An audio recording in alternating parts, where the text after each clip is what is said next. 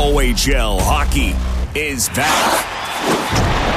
This is the Farwell and Pope podcast, originating from the 570 News studio in Kitchener. Here are your hosts, Mike Farwell and Chris Pope.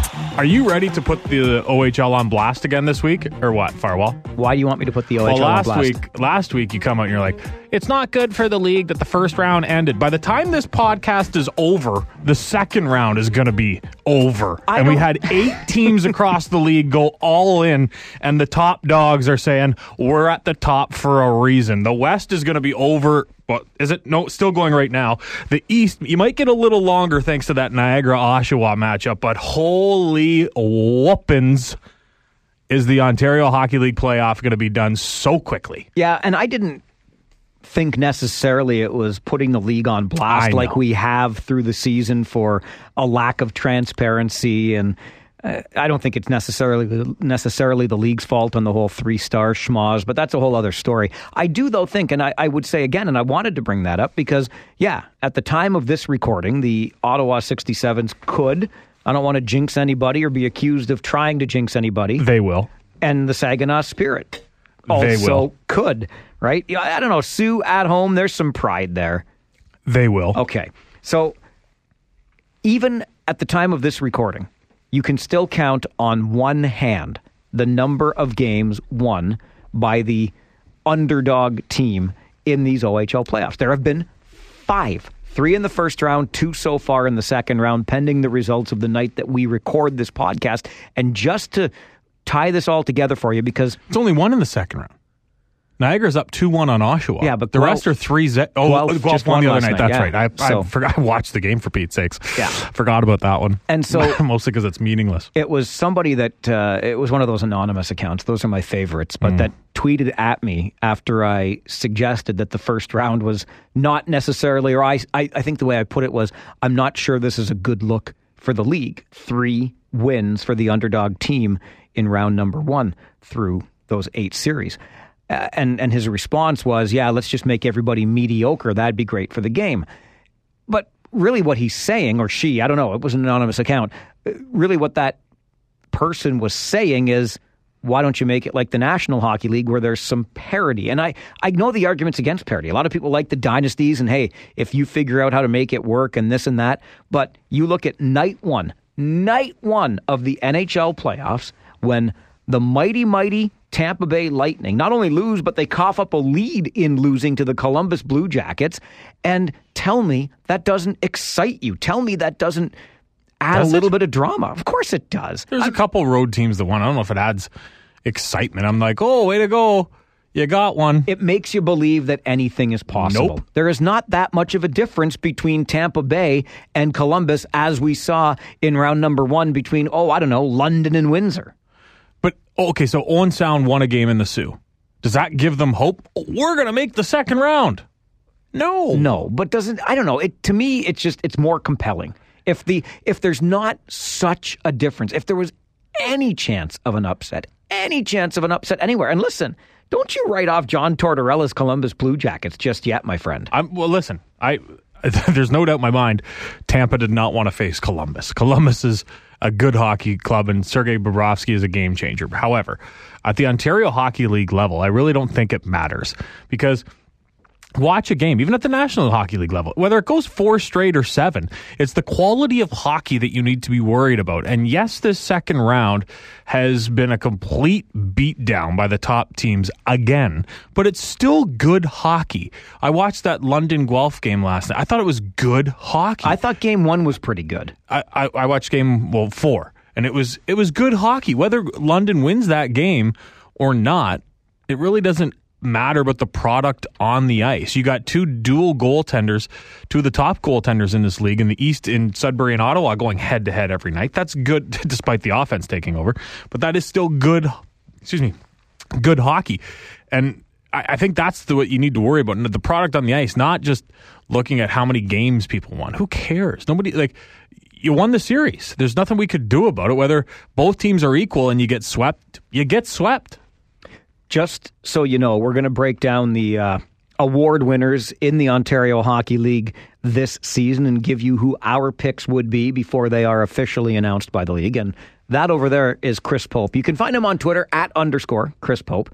I'm Mike Farwell at underscore or at Farwell underscore OHL. I, I think you make a good point, Poper, uh, insofar as all you really want is good hockey. And, you know, that's a, rather subjective term, but you're right. A team could win four straight, but they could all be overtime games for all we know. They could all be very competitive or just well played games. I don't disagree with that, and I think it's a good point. I would say in this second round, though, I'm rather surprised at how easily London has gone through Guelph so far. I mean, Guelph gave themselves a glimmer of hope, I guess, with that game four win, avoiding the sweep. And moreover, on the other side of the league, Ukko-Pekka Luukkonen, a guy whose tires we've been pumping all season long, uh, has looked anything but that stud that put up six shutouts in the regular season. And I'm surprised to see, not that I expected Sudbury to win the series, but I'm surprised to see them on the brink as we record this podcast tonight.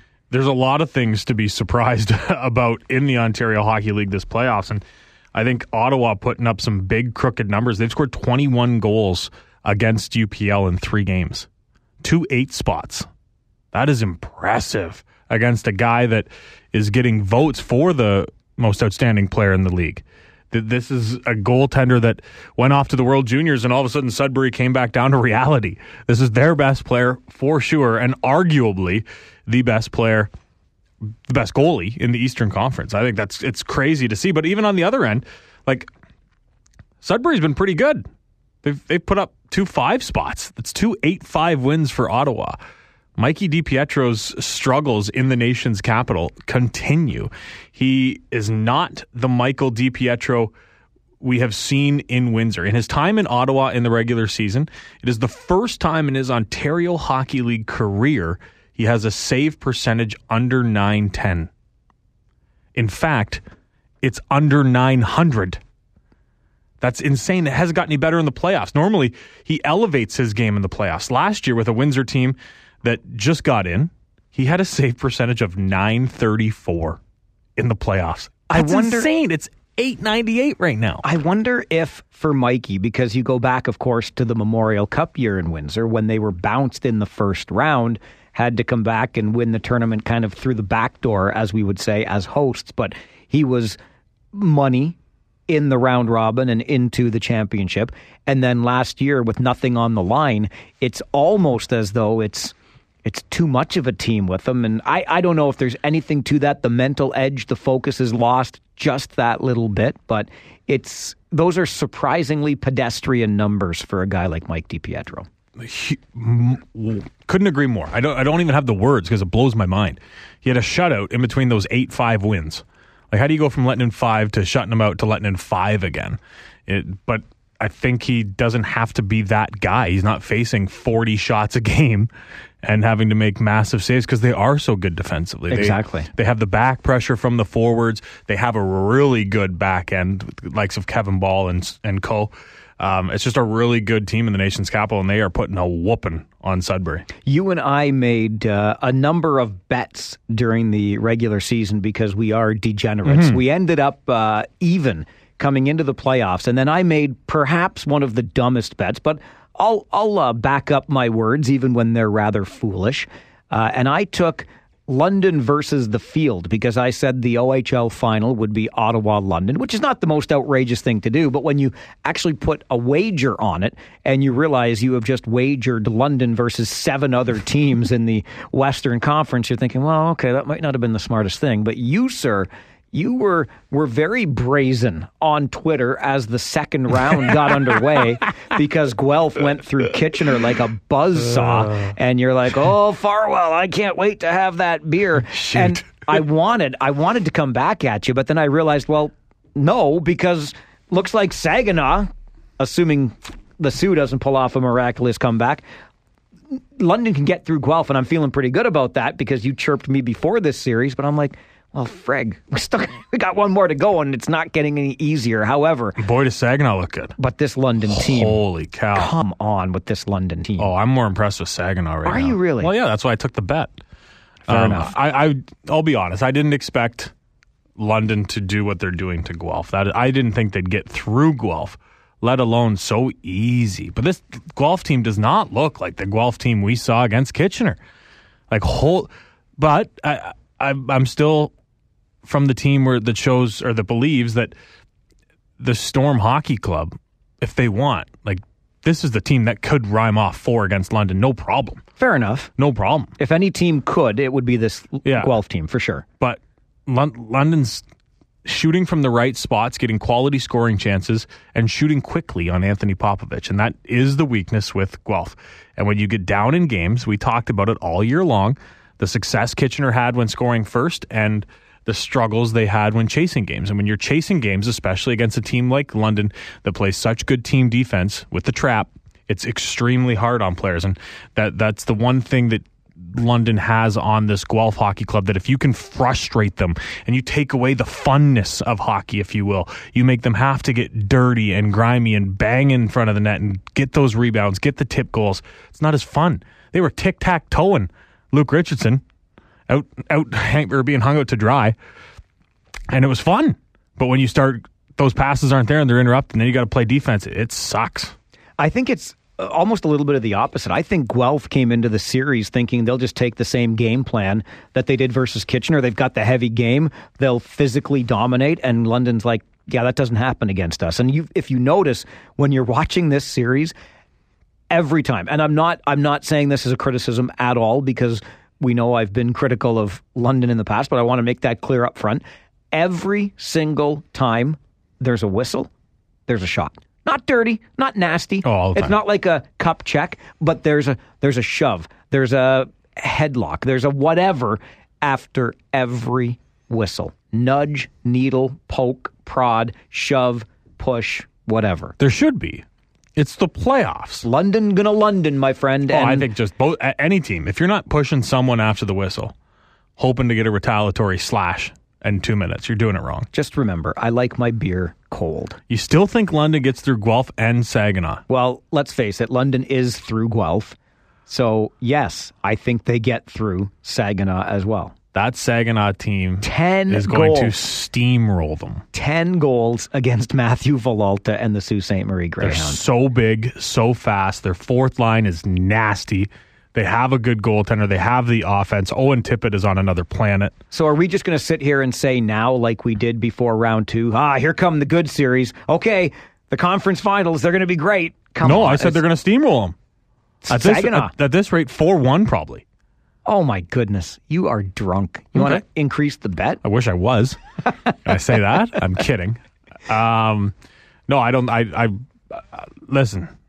Whether I'm right or wrong, I really don't care. But I, I have never had faith in this London team all season long. I'm surprised that hasn't been restored or at least lit I- a little bit. the oh, faith. trust me, I'm imp- I'm impressed. Should be. I am impressed with with what they're doing with Guelph. But we have seen that Storm Hockey Club play some awful hockey, and I'll be honest, I've watched one game, so I can't say whether it's London actually beating Guelph or whether the Storm are just sitting back going, "Well, we're stacked. We had a great first round. Now we're going to roll."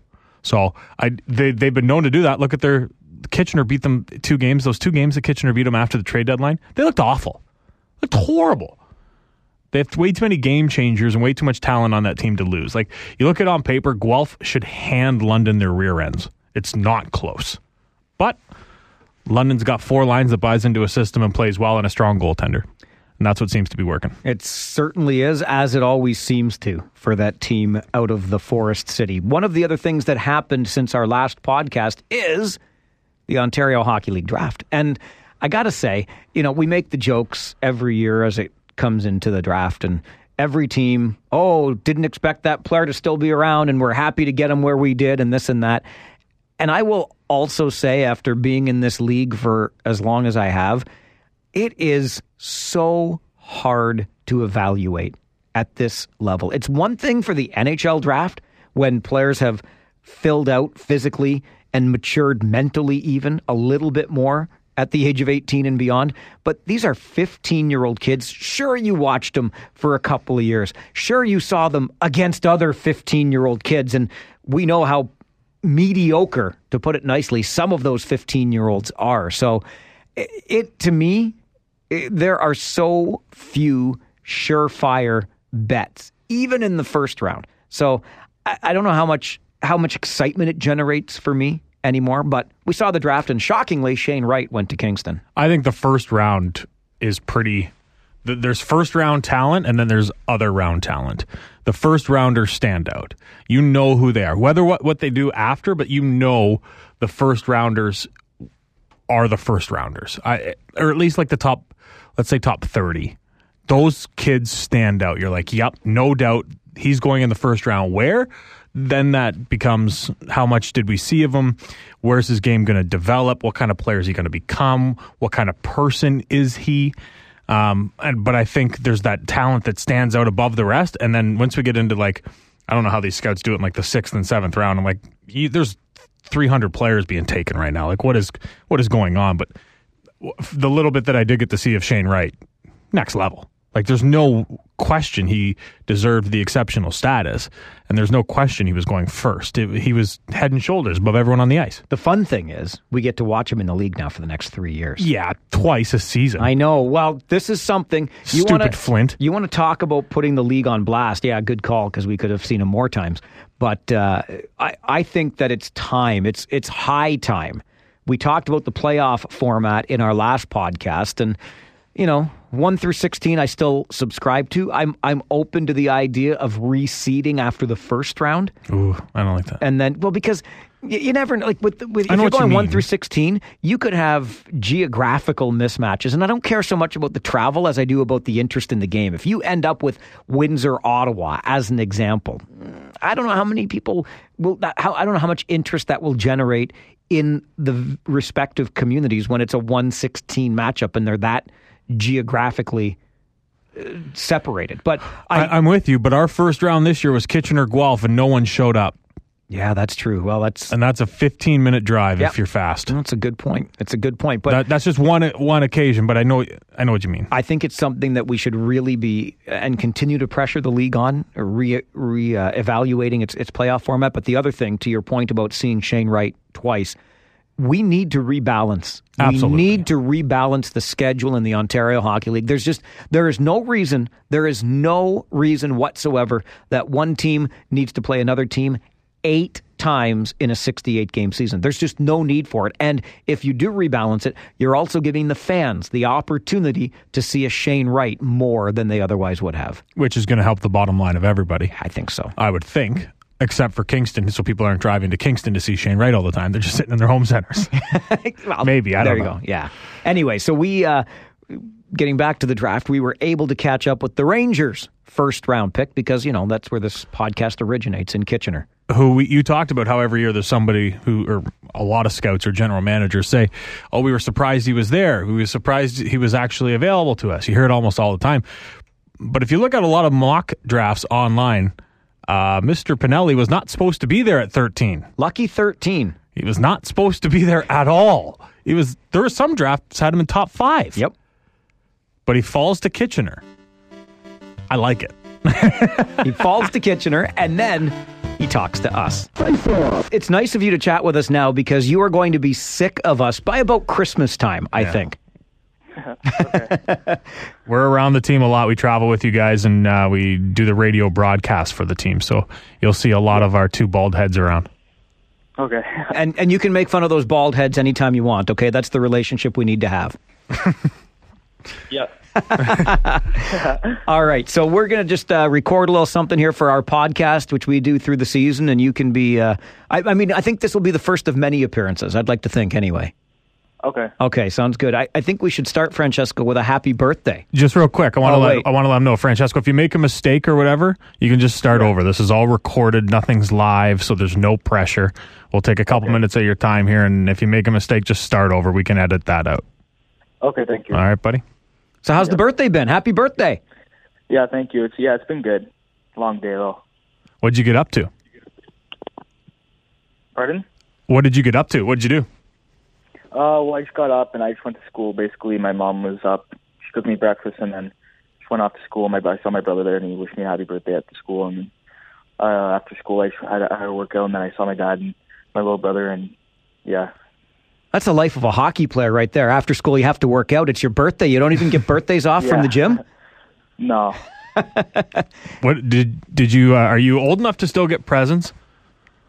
Uh, well, no. My mom just got me uh, just some uh, shirts and pants, so nothing too crazy. Hey, buddy, you take those. Yeah, because when I'm, we, we I'm go 33 and I still love getting socks. so we go on the road, you got to look the part, right? Yeah. What about birthday cake? Chocolate, vanilla, anything? Carrot cake? No, we didn't have a cake. Uh, we just had our dinner, and that was about it. Yeah, he's got his rookie season ahead of him. He's got to stay Yeah. trim, right? it's a, it, it- Well, I already had uh, the draft party, so like we already had like a bunch of cannolis and stuff like that. So I didn't Ah. want to have too much junk. take the gun, leave the cannoli. I like it. Uh, how are those homemade cannolis? Uh, no, they're at, from the Sam Bakery or something like that, but they're still really good, I guess. Francisco, has anybody given you the uh, the inside scoop on the Caruso Club in Sudbury? Uh, you just mentioned cannoli, and I'll tell you, it's a favorite stop on the circuit for a lot of these players who love their old school Italian food. Uh, no, not really. I've never heard of it. Okay, you're going to hear about it, and you're going to enjoy a meal there. Sometimes we get even two or three meals at the Caruso Club. We try to we try to get there as often as we can. We make excuses to stop in Sudbury. So It's outstanding. Yeah. All right, to the task at hand here, Francesco. Your name gets called in the first round of the Ontario Hockey League priority selection by the Kitchener Rangers. And uh, what was the first thing that went through your mind when you heard your name? Uh, just uh, was so uh, pleased and honored to be selected by uh, such a great organization. Um, when I got called, me and my family kind of celebrated, a little emotional, but to to know that I'm I'm getting drafted to such a great organization with such great atmosphere and history behind is feels great. What did you know about the organization? What did, what did you know about the Kitchener Rangers before this draft? Well, I, I didn't know too much. I just knew they had a lot of history, like Jeff Skinner and people like that got drafted to the NHL. And um, also, I heard about the fans. I heard they're crazy and stuff like that. So, Francesco, you mentioned uh, your your family and you were watching the TV. I, I, read a quick story about your draft day, how you got up and you did your normal routine, but then you walked downstairs and there was a bit of a surprise in your living room. yeah, um, uh, my uh, cousins came over and my nonna. Um, so all the family was over. I was kind of surprised, and yeah, it was, it was good though. What does this mean to you at this stage of your career, Francesco? Obviously, we know what the, and you already mentioned Jeff Skinner's name getting drafted to the NHL. That would be the ultimate goal, but this is a pretty important step along the way. What does this mean to you as a hockey player? Yeah, it obviously means a lot. Um, just get drafted by the Kitchener Rangers. Um, I worked all my life for to get drafted to the OHL, so um, all that hard work kind of paid off. But now uh, it's just beginning, so got to keep on going. Did you have any idea that uh, Kitchener was interested? Uh, yeah, I, I went to go visit them. Um, they kind of showed me around the rink and stuff like that, their workout area and their room, and kind of like the rink all around. So it was great. So yeah. Francesco, you mentioned that you went to visit Kitchener, and I- I'm wondering if you can take us through it because we both were never drafted to the Ontario Hockey League. we we both weren't talked about as being a top pick in the draft and and definitely a first rounder. What was the year like for you as you are being uh, courted, if you will, or, or wined and dined by other OHL teams? Oh yeah, it was a very exciting year. Um, the Toronto Red Wings we had a good year. Uh, we started off slow and then we made the OHL Cup and made the, uh, the semifinals. So like that kind of uh, exposure kind of helped like our whole team. Um, uh, I think ten players from my team got drafted, so that's great. You talk about that experience in the OHL Cup. That means you would have seen a kid named Shane Wright on the ice, too. You'll be seeing more of him in the OHL, but what did you think of uh, lining up against a guy like that? Yeah, he's really good. Um, he's a hell of a player. Uh, good off face-offs, and he's a great skater. So it, lots of talk about Shane Wright. There's also lots of talk about a guy on your team this year, and Adam Fantilli. What's he like? yeah, he's a great guy off the ice and also also on the ice. Um, he just works his hardest every shift. Um, he has a great shot, and he always competes. So Your year this year was, uh, let's just say, pretty impressive. Uh, you take a look at the stats. That's a lot of points in 71 games, 114 points. What led to that success? Um, just our, our team, our whole team uh, around. Uh, we just played great all around. Uh, we moved the puck and um, we found each other in the slot and we shot pucks and we finished in our opportunities what we had. You mentioned the fans here in Kitchener and how crazy they can be. It's a great atmosphere to play junior in. What can these fans in Kitchener expect to see when Francesco Pinelli is on the ice? Um, I, I think they could expect a um, a two way center or winger or whatever I play. Um, I could I could be physical at times, so some people get surprised when I hit and stuff like that. Um, I think I, could, I have hockey IQ and I like to shoot the puck as well. How does it feel uh, coming from that team you just came from that you mentioned started slow, uh, eventually made the semifinals of the OHL Cup, but now coming into a brand new league where you're kind of the, the little man on campus all over again? Are any any nerves at this point? Yeah, it's also, it's a little nerve wracking, but I'm more excited than nervous. Um, just to, just to know that I'm playing in such a great organization um, in front of a lot of fans might be a little nerve wracking, but um, I'm just gonna play my game and how I usually play, and hopefully everything goes well. We win games. Your name gets called. You celebrate with the family. I'm sure your phone was buzzing off the hook. Probably took a couple phone calls, called some friends, and then you eventually throw on the suit and you head for Kitchener for the first time as a Kitchener Ranger. What was the feeling like when you walked in the door for the first time? Yeah, it was honestly amazing. Um, I couldn't really believe how what was happening. Uh, it was so surreal, and um, to walking through the doors, knowing that I'm going to be a Kitchener Ranger, um, felt really well, uh, really good. So just to just to know I got drafted by them felt like amazing. Let's talk about your background. How did you get started in the game? Um, well, my dad played high level soccer, and then uh, once he once he had high school, he started to play hockey. And I guess when he had us, uh, my my brother played house league, and uh, he was doing pretty well. So my dad put me in the sport as well, and my little brother. So then after we just started, my dad loved the game, so he put us in the sport, and then we started to love it. And now we play it. Did you always want to play in the Ontario Hockey League and eventually try to make the National Hockey League? Yeah, it's always been a dream of mine. Um, since day one, I always wanted to go to the NHL. Um, but as I got older, I had to, I noticed that the OHL was right below it, and you had to go to the OHL to get to the NHL.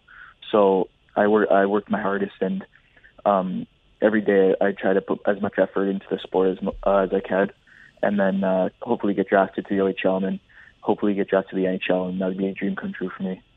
You talk about that effort, and we were joking a little bit earlier. It's your birthday, and you can't even get a day off from going to the gym. What's uh, what's the effort like in this off season as a kid that's going to come into the O as a as a rookie? What are your days like in terms of preparation, exercise, eating, etc.?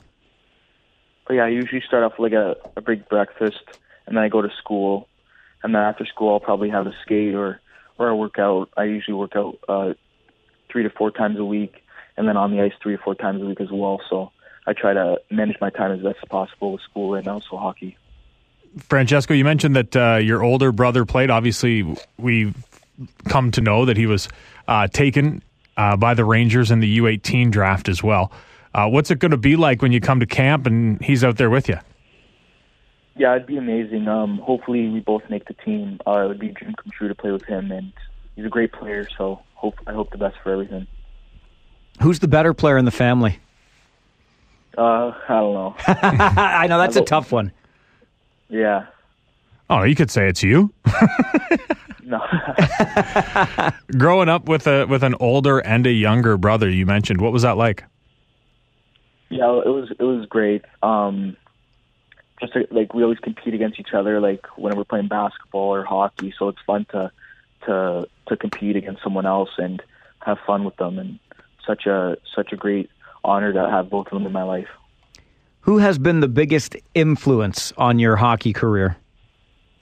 Uh, probably my dad. My, well, probably my parents. Um, just because all the time and effort they put into driving and cooking and um, paying the bills to even play hockey because it's so expensive now. But um, even my brother too. Um, growing up, uh, he was older than me, so he kind of taught me uh, like little plays and stuff he does. So just like little tips like that really helped. I got to ask because there's over the course of the last couple years, there's been uh, plenty of Italian kids on the team, and there's lots of food talk from Joseph Garreffa to Adam Mascherin yeah. to Jeremy Bracco. It's a lot of food talk, and we already talked cannolis. So I got to ask if you're going to have one meal, if it's a if you get it's your birthday today, if your parents or your grandparents say, you know what, you can have any meal in the world. What is the meal that you're picking? Uh, probably like uh, a veal sandwich or like lasagna or something like that with like sausages and like that. So I don't know. With the cannoli for dessert, right? yeah. Francesco, let me tell you, when you get here, I am going to tell you the best place to go for a veal sandwich. It'll blow your mind. I promise. Okay. Okay, you can have it on cheat day. Don't tell Brandon Murley, the strength and conditioning coach. We'll just we'll we'll make it a secret for us. Yeah. Who's your uh, favorite NHL team? Uh, the Toronto Maple Leafs. So Oh, so you got plans tonight? No. G- gonna watch the game? yeah, I'm gonna watch the game though. Oh, good. Who's your favorite player? Uh, probably uh, Crosby. Is that who you try to play like? No, I play, I try to play like uh, Evgeny Malkin as well. Oh, not a bad choice. Y- You think the Leafs can finally get past the Bruins this year? Um, oh, I think I, think they'll they'll get past them. I have a feeling they will. I like your uh, I like your thought process, I like your confidence, Yeah. Francesco. Um, after being drafted, of course, now the work starts, um, or or continues rather. Um, what did the Rangers scouting staff or general manager or head coach? What did they tell you about what they want to see from you in the next couple weeks here before the actual camp gets underway? Uh, well, I haven't really got the chance to talk to them much, but after watching some videos, they they, they think I have a physical game, um, and they they really like my hockey IQ. So Did you talk at all to people in the league now that maybe a little older than you about what their experience was like coming in as a rookie or anything like that? Have you talked to anybody in the league to try to learn about how best to transition from the AAA game to the Ontario Hockey League? Uh, no, not really. I haven't uh, touched base with anyone really on uh, the rookie situation. So What do you do in your spare time when you're not going to school, when you're not working out or playing hockey? Is it video games? You watch movies, Netflix? What's the deal? Um, well, I usually uh, play uh, basketball out uh, in front of my house, or uh, I used to play soccer, so uh, I'll go kick the ball outside or something like that. Just try to be active and stuff like that. Multi sport athlete, eh? Yeah. do, you, did you watch both soccer and basketball? Um, I don't watch much of it. I usually just watch hockey, but uh, like when the World Cup's on or something like that, I'll, I'll watch for sure. How excited are you for this summer to finally be over? Because I'm sure you get drafted and then you're like, okay, now I just want to go. I just want to go. I want rookie camp to be here. I want main camp to be here. And I want the season to be here. How excited are you for this season to get underway? Yeah, I'm super excited. Uh, um, so if, if when I play for the Kitchener Rangers, uh, I'll, I'll make the, I'll try to make the best of it, and I know it's going to be a great experience. Um, hearing such great things about the organization and everything like that. Well, Francesco, as we said at the outset, uh, you'll be getting sick of us in no time, but we really appreciate this first interview, and we look forward to seeing you in a Rangers uniform at rookie camp. Yeah, thank you. Francesco Pinelli, first rounder, 13th overall to the Kitchener Rangers. Uh, sounds like he'll fit right in with this Rangers team as it continues its rebuild and starts to tick up in the next season. But you also, Poper, wanted to make note of, and I think it's worth noting, what happened in Windsor during the draft. Well, that's because there's rumors out there that Windsor wanted to take Pinelli much earlier, obviously. And Pinelli said, no, don't take me. I'm not coming there. I don't want to go there. And there's a lot of that behind the scenes stuff in the draft. And a big part of why I believe, if that is the true happenings, is because of the possible sale of the Windsor Spitfires. Uh, Bob Boughner, majority owner, Warren Rychel, and there's a third party as well that owns a bunch of uh, stake in the Windsor Spitfires, are s- supposedly selling to a doctor in Windsor. And there's a bit of funniness, if you will, in Is this there a in this sale. peculiarity, an oddity? Well, he has two sons, and he wants them to play in the Ontario Hockey League. So the easiest way to do that is buy yourself a team like we saw in Flint. And no, I'm not just bringing this up. In fact, the Windsor Spitfires took his youngest son this year in the OHL priority selection. He was unranked. They took him in the first, I think, sixth, I think it was fifth round or sixth round. He wasn't even ranked in the draft. And then they took his oldest son, who was passed over in last year's draft, in the first round of the U18 this year. So the potential, the prospective, the rumored new owner in Windsor now has both of his kids within the Spitfires fold. Right. Now, where have we heard this story before where an owner buys a team to put his kid in the league? Rolf Nilsson. Oh, right. Yeah. In Flint, just across the border from Windsor. And don't get me wrong, you don't have to look very far. Windsor. Warren Rychel had his son on his team. He belonged in the league, though. He wasn't drafted by Windsor. They had to trade for him because they knew that Warren would pay a king's ransom for him. But Kerby belonged in the league. And then he traded him later for a he- king's ransom to Guelph. But traded his own son. Yeah.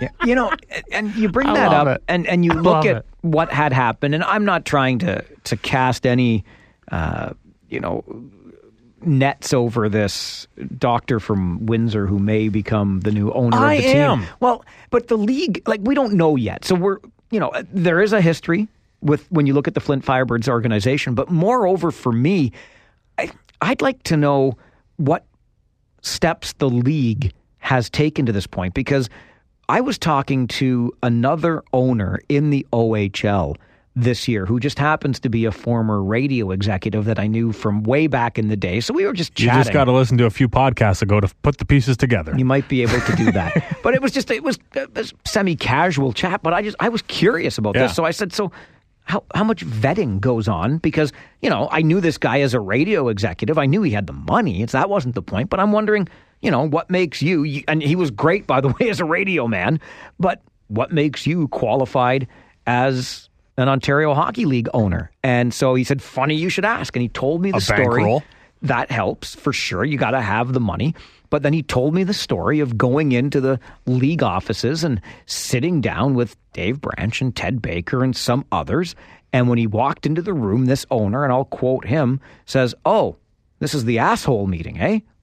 In other words, this is the meeting where you determine whether or not I'm an asshole. Mm-hmm. And so, and again, knowing this guy to the level that I do, which not like it's not like we drink beers together. It's not like I've ever been to his house, but you know, seems like a reasonable enough fellow. He's just a guy that's got a lot of money and a passion for hockey, and but he went through this meeting that was meant to determine whether or not he would be a good owner for the league. So isn't the league wouldn't you suspect one one would assume that the same process has happened with the prospective new owner in Windsor. So well, I think it. I think it's happening because there's yes, they're for sale. Yes, there's belief that this doctor is the the buyer. but shouldn't this just be the red flag that says stop the presses, you're not making this sale? Well, this is what I'm saying. Obviously, it's gotten to a point. Warren Rychel is not the kind of guy that's just going to draft somebody unranked in the fifth round because he thinks this sale's going to go through. This is a done deal. It's a done deal. Warren Rychel doesn't make this move. He doesn't draft these players if it's not a done deal. So maybe the owner has already been vetted then. Maybe the asshole meeting, to use the quote, has already happened. And listen, I have no problem with the doctor wanting to do it. You're trying to do what's best for your kids. I definitely don't have something against the kids, not their problem. But how are we allowing this? How are we allowing wealthy individuals to purchase teams in this league just so their kids can play in it? Well, listen, I am going to, uh, believe it or not, I'm going to be the glass half full guy this time around. And I'm going to say, let's just see. Don't knock it how- over. How it plays out. Let's just see. Look, you're a fifth rounder into the OHL. Hakan Nilsson in Flint. And let's be let's be fair to the kid. He's playing pro right now. and he turned himself into a pretty decent player. Yep. He never belonged on the top pairing in his rookie year, which is what dad was insisting on, and that's when everything got really, really messy. Okay? weird. But but maybe maybe the owner's kid in Windsor. Look, fifth round, you and I already talked before our Francesco Pinelli interview that after the first round, it's really hard to judge. So he yep, the kid was unranked. Okay. Shows up in the fifth round. Maybe he'll get out there and dad'll watch him skate with the big boys and realize that this is just not a league that he's ready for yet. Who knows? Let's give him the benefit of the doubt, is all I'm saying. Okay. Okay. I'm just saying I don't like that it's happening. I don't- Because it is happening. and if you think it's not, you're wrong. And I understand that, and your your reservations are uh, well founded based on what we've already seen. But I, I'd like to hope the league learned its lesson. Good grief, it can't just all be about the dollar signs that come in when you sell the team. And listen, I if the kid can play, then I really have no problem with with it. I just think like it'd be better if Warren drafted him and then the purchase went through. Like and then there was then he's like, "Oh, the team's for sale," and the guy's like, "Oh, well, you drafted my kid, I'll take it." Like, is, was he prepared to come to Kitchener with an offer if his son was drafted to Kitchener? Was he prepared to go to Flint with an offer if his kid was drafted to Flint? Or is this perceived that my kid is coming up and I want them to play in this league? What happens if his if his poor child is on the Windsor Spitfires next season and is Bambi on ice? He's an ankle skater and he gets ran over. Is the or or if he doesn't, if he's just out there and he's really bad, does the league just accept it? Does everybody just turn a blind eye? Oh, well- oh, the owner's kid. But that's what happened. And again, you got to give Yeah, Hakan but Nilsson Hockey credit. wasn't that bad. He no, was he wasn't that bad. But do you remember when it, it caused such eh, such a, a rift in the room mm-hmm. that they all, including Mm-hmm. himself, yeah. here ta- uh, take my jersey. You bring that coach back, or we're all quitting. Yeah. So that kid, uh, you know, I don't know. You're, you're right. It's not the kid's fault. A- no, not at goes to- all. so, and it goes to show that maybe the kids are the hope in all of this. Well, I, don't got know. no problem with the doctor doing it either. Because you're just trying to give your sons the best life they can have. And draft if them in the 14th round, though. Well, if the rules are, I'm with you, but this is what I mean. If if the rules are what they are, and they allow you to purchase a team and make, and the the uh, the the sellers are willing to do what you ask before the sale is quote approved. I don't know. It's a messy situation. that it is. Okay, let's see if we can I make wonder a if we'll get a press release.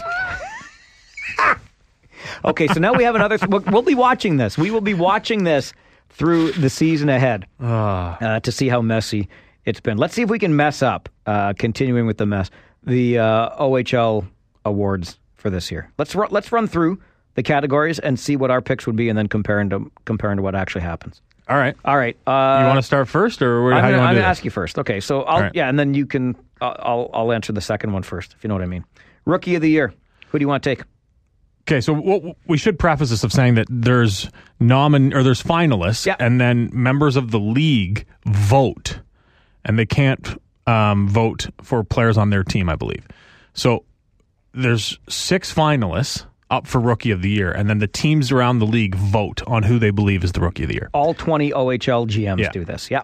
So, rookie of the year finalists Quinton Byfield out of Sudbury, Jamie Drysdale out of Erie, Cole Perfetti out of Saginaw, Jacob Perreault out of Sarnia, Marco Rossi out of Ottawa, and Tyler Tullio out of Oshawa.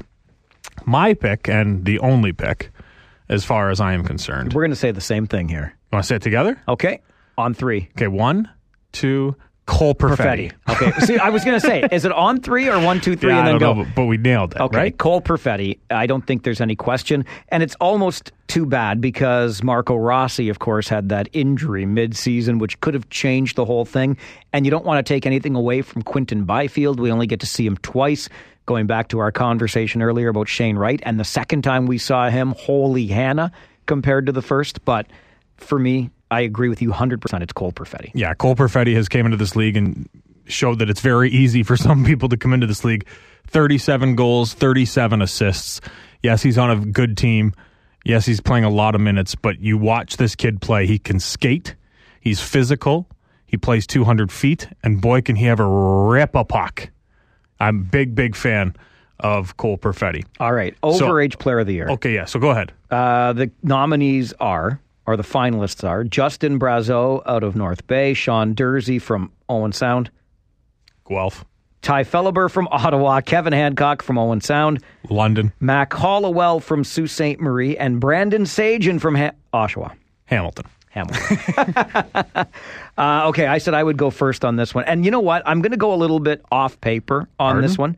Uh, I think, anyway, uh, because I think the sexy pick and the one you'll probably make is Justin Brazeau. But I'm going to go with Mac Hollowell out of Sault Ste. Marie because here was a guy that was underrated, under the radar coming into this league and has built himself into one of the league's premier defensemen. And to the point that the Toronto Maple Leafs said, yeah, that's the kind of guy that we want as part of our team in the future. Mac Hollowell, for everything he did up until this final year, the progression, he is my overager of the year. You're wrong. Okay. 61 tucks. 60. I know. That's why he's the sexy pick. Tucks. Yeah. He's not the sexy pick. He is the sexy He's pick. the right pick. And he also earned himself a free agent contract. And I love Yeah. that he that he didn't take the NHL entry. He took he just went straight AHL. There was lots of talk about an NHL entry. He said, "No, I'm going to prove myself. I'm going to the American Hockey League." I I love it. And he signed with the Marlies. 61 goals by Justin Brazeau, 113 points. He is the correct choice for overager of the year. All right. I wanted to make it a little different, but Yeah, I. I, I respect I know because if we're both agreeing on everything. Yeah. Yeah. Okay. Okay. So next, uh, most sportsmanlike player of the year, uh, the William Hanley Trophy finalists are Cole Carter, former Kitchener Ranger from Mississauga, the captain of the Steelheads this year. Current Kitchener Ranger Joseph Garreffa, Ryan McGregor, the captain of the Sarnia Sting, Alan McShane of Oshawa. Nick Suzuki of Owen Sound and Guelph, and his brother Ryan Suzuki of Barrie. Congrats to the Suzuki parents for raising two gentlemen. two gentlemen. Yeah. Yeah. All right. You go first on this one. He had two penalty minutes. I know. That's the thing. But we're going to sound like I don't the care. homers that I- we are. He had two penalty minutes. I agree. He's five foot. I know he's not, but he's an undersized defenseman playing at defense most of the year and then up to forward, back and forth. You'd think as an undersized defenseman going up against some of the big power forwards in this game, Joseph Garreffa would take far more penalties. Not a trip, not a hook. He had one penalty all season long, and he got it for covering the puck with his hand. Yep. And it was late in the It was season. late too. in the season. Only The- two he- penalty minutes. It's not even close in my mind. I agree. I just like the uh, the first round on Rookie of the Year, where we both went with Cole Perfetti. This time, we're both going with Joseph Garreffa. Okay, how about Coach of the Year? That's the Matt Leyden Trophy. And the finalists are neither of the, the two finalists, by the way, that I suggested should be in the conversation when they met at the odd in Jay McKee of the Kitchener Rangers and James Richmond of the Mississauga Steelheads. And I said that at the time, yes, to provoke some conversation, but also to point out that you know you don't need to have the best team Yeah. necessarily to be described as the best coach. What are you getting out of the players that you've got? And I still think both of those gentlemen did something with less than some of the names we're about to go over. But John Dean with Sault Ste. Marie is a finalist. Dale Hunter with London. Chris Lazary in Saginaw. Cory Stillman in Sudbury. Andre Tourigny in Ottawa. And Greg Walters in Oshawa. For me, the pick has got to be Chris Lazary. He's it's got to be based on what the Saginaw Spirit did after they made Chris Lazary the head coach. And I'll tell you what, I'll just be honest with you. Uh, it it pains me a little bit to say that because I'm a I'm a friend of Troy Smith. I, I like the man. I've known him for a lot of years since he was an assistant in Kitchener. Uh, I'm not sure he got a fair shake in Saginaw, but the team did what the team did, and that's up to the team. But I don't think you can argue with what Chris Lazary did or what the Saginaw Spirit did under his leadership. He, for me, is the coach of the year. I put Dave Drinkill a bit on blast on this podcast when he fired Troy Smith. Um, I have make no qualms about it. The move worked. The Saginaw Spirit were a 500 hockey club when Troy Smith was relieved of his duties, and then Saginaw took the West Division. Um, I think he'll get some nods for sure. I just don't know because of the trades that they did make if you can give a coach coach of the year. See, I think that actually adds to his resume Really? because well you're keeping a team that you got onto a run after taking over before Christmas and then kept them together even as you added new parts. I think that speaks to what you're doing. I'm with you, but I think the head coach of the year is John Dean out of Sault Ste. Marie because let's call a spade a spade. I think at the end of last year, coming into this year, Kyle Raft has said to himself, okay, rebuild year, where am I going to flip Morgan Frost? And then the team came out and he thought they started winning. He's like, oh, this is great. This is great. We're winning. It's he's getting points. Matthew Villalta looks great. Barrett Hayton looks good. Their value is going to be skyrocketing. I'm going to get a ra- king's ransom. And then they kept winning, and they kept winning, and they kept winning. You see what I'm doing here? And John Dean forced Kyle Raftis' hand at the deadline. I think he wanted to make trades. I think he wanted to rebuild, and he's like, I, I can't. What do I do? I can't trade players, my star players, when we're sitting second in the Western Conference, four points back of London. I think John Dean forced Kyle Raftis' hand. And I think when you do that to a team that was as good as they were last year and as in all in as they've been over the last three or four years, I think that deserves you coach of the year. I think that's a really nice way to put it that John Dean forced Kyle Raftis' hand because what really happened is Morgan Frost and Barrett Hayton and Jordan Sambrook forced Kyle Raftis' hand, right? But that's the age old debate we, over. We saw them. Like, they haven't changed. They, Yeah. And- brand new coaching staff, and they just play the same way. Is it the coach? Is it the players? I've come a long way in that mindset over my years in this league, and I I used to give the coaches far less credit than they deserve. I've come around to start giving them more, and I I say that somewhat in jest. Although much like Dale Hunter being on this list, I think he's uh, a victim of being overlooked because of the players he has on the ice. So because he's on the list every year. And probably deserves to be on the list. Every year, right? Understand- of course. But John Dean is, a, is an absolutely good pick. But I'm going to stick with Chris Lazar. You can hate London all you want. If you don't respect it, you're an idiot. Absolutely. Okay, goaltender of the year award finalists. Uh, it's my turn to go first. Doesn't matter. We both know who it is. Uh, you're right. You're right. The finalists are Cedric Andre in uh, Ottawa, Kyle Keyser in Oshawa, Ukko-Pekka Luukkonen or UPL in Sudbury, Ivan Prosvetov in Saginaw, Joseph Raaymakers in London, Matthew Villalta in Sault Ste. Marie. And the winner, of course, Poper is. Ukko Pekka Luukkonen. I thought you were going to say UPL. You gave him that Yeah. short form. There's, I like it. It's the end of it. That's it. Moving right? on. Yep. Cedric Andy should get an honorary nod. Young goaltender in this league coming in first full year as a starter in the OHL, and he has Ottawa in the top spot in the OHL before going out and get Michael DiPietro, Absolutely. who's not even on this list this year. If you had told me at the start of the list, you'll be reading off the finalists for goaltender of the year, and Michael DiPietro won't be on that list, I probably would have laughed in your face. Not unfair. Right? Yep. Uh, okay, defenseman of the year. Evan Bouchard, the captain of the London Knights. Declan Chisholm of Peterborough. Thomas Harley, Mississauga Steelheads. Noel Hoefenmayer of the 67s. Mac Hollowell, who we've already talked about from the Soo. And Bode Wilde from Saginaw. Mike Farwell. Bouchard, Chisholm, Harley, Hoefenmayer, Hollowell, Wilde. Well, after singing the praises of Mac Hollowell as the overager of the year earlier, it's hard to go away from him here, but I will, Yeah. in part just for entertainment purposes. But uh, Evan Bouchard for me, because this guy controls and or changes the game from the back end, and that is not an easy thing to do. And I say that as well in recognition of or honorable mention to Bode Wilde because remember the first time we saw him this year, we're like, holy Hannah, can't wait to watch more of this kid. But for me, for the reasons I said, controlling a game or impacting and changing a game from the back end, Evan Bouchard is my pick for defenseman of the year. Completely agree with you. He's too good for this league, and he's just couldn't crack the NHL lineup. It's one of those odd positions where you're not old enough to play pro, but you're too good for the O.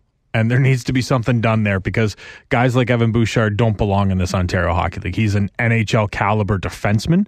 And when the Edmonton Oilers start next season, opening day with Evan Bouchard and Dmitry Samorukov on their back end starting lineup, I'm going to watch because those two studs are going to change that hockey club. Dmitry Samorukov rains bombs from the blue line. He does everything his stick handling, his skating, his physical aspect of his game, the clappers from the point, the sh- shiftiness on the blue line on the power play where he gets pucks around. That's where Nate Schnarr scored a goal last night. Beautiful play by Samorukov, who had, um, I can't remember the forward on London. Anyway, coming out to him on the point. It's just, both of them. Samorukov's not on this list. I don't know how. Regardless, uh, Bode Wilde, I give a stick tap to for sure, especially coming in as a rookie. He gets an NHL contract out of it this year. Also, Thomas Harley. You're going to hear his name called in a couple months at the NHL draft. Watch out for this kid. Special kid out of Mississauga. Did we just go through this entire list and disagree only on the overager of the year? Oh, and on coach of the year. And coach of the year. I went with Lazary. You went with Dean. But other than that, we were. Uh, So there is also the most outstanding player Right. of the year. and this is the one that we get a chance to vote on as members of the media. Do you have your? Do you remember your selection, or can you pull it up in your email here? I'll No. run down the. I remember my selection. Okay, I don't. So I We, get, we, get- we make we make three picks, Yeah. right, and then they get scored one, two, three. You know, based it's a point system, right? Whoever gets the most number one picks, et cetera, and then total points. Each team has to nominate somebody for the Red Tilson Trophy. So you pull up or you get your picks ready. I'll read off the list I here. got them right here in my head. Okay. okay. Out of Barrie, Tyler Tucker, the defenseman. Erie, Chad Yetman. Out of Flint, Ty Dellandrea. Nate Schnarr out of Guelph. Out of Hamilton, Arthur Kaliyev. Ryan Cranford out of Kingston, like there was another choice. Riley Damiani out of Kitchener. London nominated Kevin Hancock. Former Ranger Cole Carter gets nominated out of Mississauga. Niagara nominated Jason Robertson. North Bay, Justin Brazeau. Kyle Keyser out of Oshawa. Ty Felhaber out of Ottawa. Trent Bork from Owen Sound. Peterborough nominated goaltender Hunter Jones. Owen Tippett from Saginaw. Ryan McGregor from Sarnia. The Soo, Morgan Frost. Sudbury's UPL. And out of Windsor, Tyler Angle. Mike Farwell, your top three starting from third place, most outstanding player of the year. I'm going to say right now as we start this, uh, stick around to hear about Fast Freddie Wallace up in Owen Sound, who, for the first time in his 30 year career in this league, sent in a write in vote. You're going to love it. I know I did. My third pick in the Red Tilson most outstanding player in the OHL voting this year was Ukko Pekka Luukkonen Third place, third UPL. place. Yeah, and I, I, I waffled a little bit, but my number one I knew before I even looked at the list of finalists. Uh, but so I put him third. You want me to give you all three? So down to two. Then Yeah. I went with Jason Robertson, who had a year for the ages, obviously, and to me it was a no brainer to put Justin Brazeau as the most outstanding player in the OHL this year. Wow. Yeah. 61 tucks, as you said before. Chris Pope from three to one. I want to ask you something, Yeah. real, just on the basis of this, because I struggle with it each and every year. I think you should. Because is Justin Brazeau the best player in the league? Well, see, this is it, it- this goes back to the age-old MVP debate, but this is asking for. I guess that's what it's asking for because they call it most outstanding player for a reason. I see. I don't think so. It's not MVP. I, I- MVP is a different most argument. outstanding. Yes, he was the most outstanding player, like or a player who we vote on may be the most outstanding player. But is he a better hockey player than Nick Suzuki? No. Right, but by definition, I think what the my interpretation of the award, the way it's described, most outstanding player, which player stood out the most? That's the way I Okay. look at it, and that's why I make the picks that I make. I like it. Okay. So my third selection wasn't on your list. Morgan Frost. Yeah, well, and see, sure, Yeah. yeah, I don't. I don't think anyone's going to have a wrong pick in here. They that list of players phenomenal. yep. Um, Morgan Frost, second half of the season, what he did, what he did when Barrett Hayton went down, he was a man on a mission at some point. I think he had like 21 points over the course of like four games at one point. Dude was in fuego, as the kids used to say. Uh, second place, Ukko Pekka Luukkonen. Second spot, eh? Yep. Huh? Second spot, he was outstanding, led the league in shutouts, showed his importance when he went off to the World Juniors and won gold with Finland when Sudbury didn't win a game. That's impressive. And to me, there is no other answer you can put for first overall and the eventual winner of the Red Tilson Trophy. 61 talks. Yeah. Okay. Justin Brazeau. I was getting a little bit worried there for a Yeah, second. no, but- 61 talks. Yeah. Uh, I think I think if I remember all of Freddie Wallace's picks correctly, you have them except in a different order. I think because he had, I'm pretty sure he had Frost and Brazeau, uh, but Freddie went with Ukko Pekka Luukkonen as the no-brainer number one. But the most interesting thing, Who did he put second? I, I'm going off the top of my head, so don't quote me, but Yeah. I think he went UPL, Frost, Brazeau. Could have been Brazeau, Frost, but I'm I'm Oh, I almost thought you said you had a write in though. Don't you Yeah. have to go? Don't you have to write in one of those? No, no. You send in your three, and then you add a write-in. Oh, Yeah, I see. It's almost like a protest, I think. I And based on Freddie's write-in, I think it was a protest. But Yeah, maybe. uh, yeah, and so it seems if Freddie had Justin Brazeau on his list, uh, I don't see any way that he doesn't become the Red Tilson Award winner this year. I, I completely agree with you. Freddie Wallace's write-in vote for the uh, Red Tilson Award as most outstanding player in the OHL this year was the schedule maker for the Kitchener Rangers because What? the schedule maker scheduled all eight Rangers attack matchups after the attack had traded the core and then some of their team. Fred Wallace said for the first time in his OHL career, he submitted a write in vote, and that write in vote went to the schedule maker of the Kitchener Rangers. It's a bold move. Owen Sound won the first matchup. It was on trade deadline day. It was before that. The first game the Rangers and Attack December. played was December the 29th, right, Right. out of Christmas. Yeah. Yeah. E- either way. Owen uh, Sound won the first one. They won the last one. After the deadline, it, I mean, it was it was a six and two series, and Yeah. let's go back to what we said earlier. If there's something we want to put the league on blast for, it's playing teams eight times in a season, divisional opponents or otherwise. so But crumb. I, I think it's. I get where Fred's coming from, and he, he pointed out that it was a big reason why the Rangers moved It up was. to fifth instead of Owen Sound, and who slipped to sixth. But to say that to say that the schedule makers, when this schedule comes out in June, had any idea at that point that stacking games, not that it would have been done deliberately, I don't think, but oh yeah, Owen Sound's going to sell off their team, like sell off their team like nothing we've seen in many, many years in this league. So we're going to schedule the games in the last half of the season. I, I think that's uh, that's a stretch, and I love conspiracies. I got no problem with Freddie saying it. I think if the Rangers had their choice, they probably would have wanted to face the Soo and not Guelph. Because if Owen Sound took a game off the Soo, what do you think Kitchener would have done? Yeah, well, maybe maybe Freddie just didn't want to make the trip up to uh, Sault Ste. Marie. 100%. Would you want to? Well, I like it up there, but I was done Not after last year. playoff time. We made a lot of trips up there a year ago, so I got no problem that he wrote it in. all right. We'll find out how we do uh, with our picks versus what the league ends up uh, coming out with. But it's interesting how many we agreed on. It's almost like we watched the same games. Well, I think it's pretty easy. Like to be honest, Good point. The finalists are there, yes, and they all deserve to be finalists. But there's a clear winner in each one of them. I could I could have made those picks in December. Yeah. Really, We'll see how we Uh, do on Coach of the Year that's true. and on Overager Before we uh before we wrap up, real quick, Uh huh. one word before we wrap up. Okay. one word, no explanation. You got London coming out of the West. I got the field, so I say it's going to be Saginaw. One word, Mike Farwell. Who's coming out of the East? Ottawa.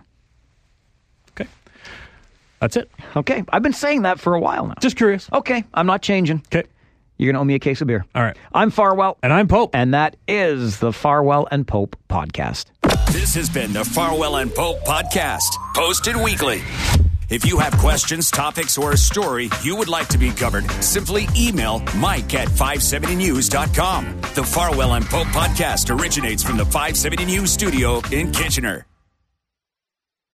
I'm Jeff Woods, and I'm shining a light on music and the rock stars who make it. He just was one of those people. He, he stood out. He was a magic guy. He really was a magic guy. All, we all have faults. He had the same amount of faults as we all have. This was before Led Zeppelin. Robert was full on. I mean, he was Led Zeppelin without the band behind him. He had the hair, the jeans, the whole thing, you know. And he was amazing. The Records and Rock Stars podcast, heard around the world and yours to hear wherever you get podcasts. All the episodes from JeffWoodsRadio.com.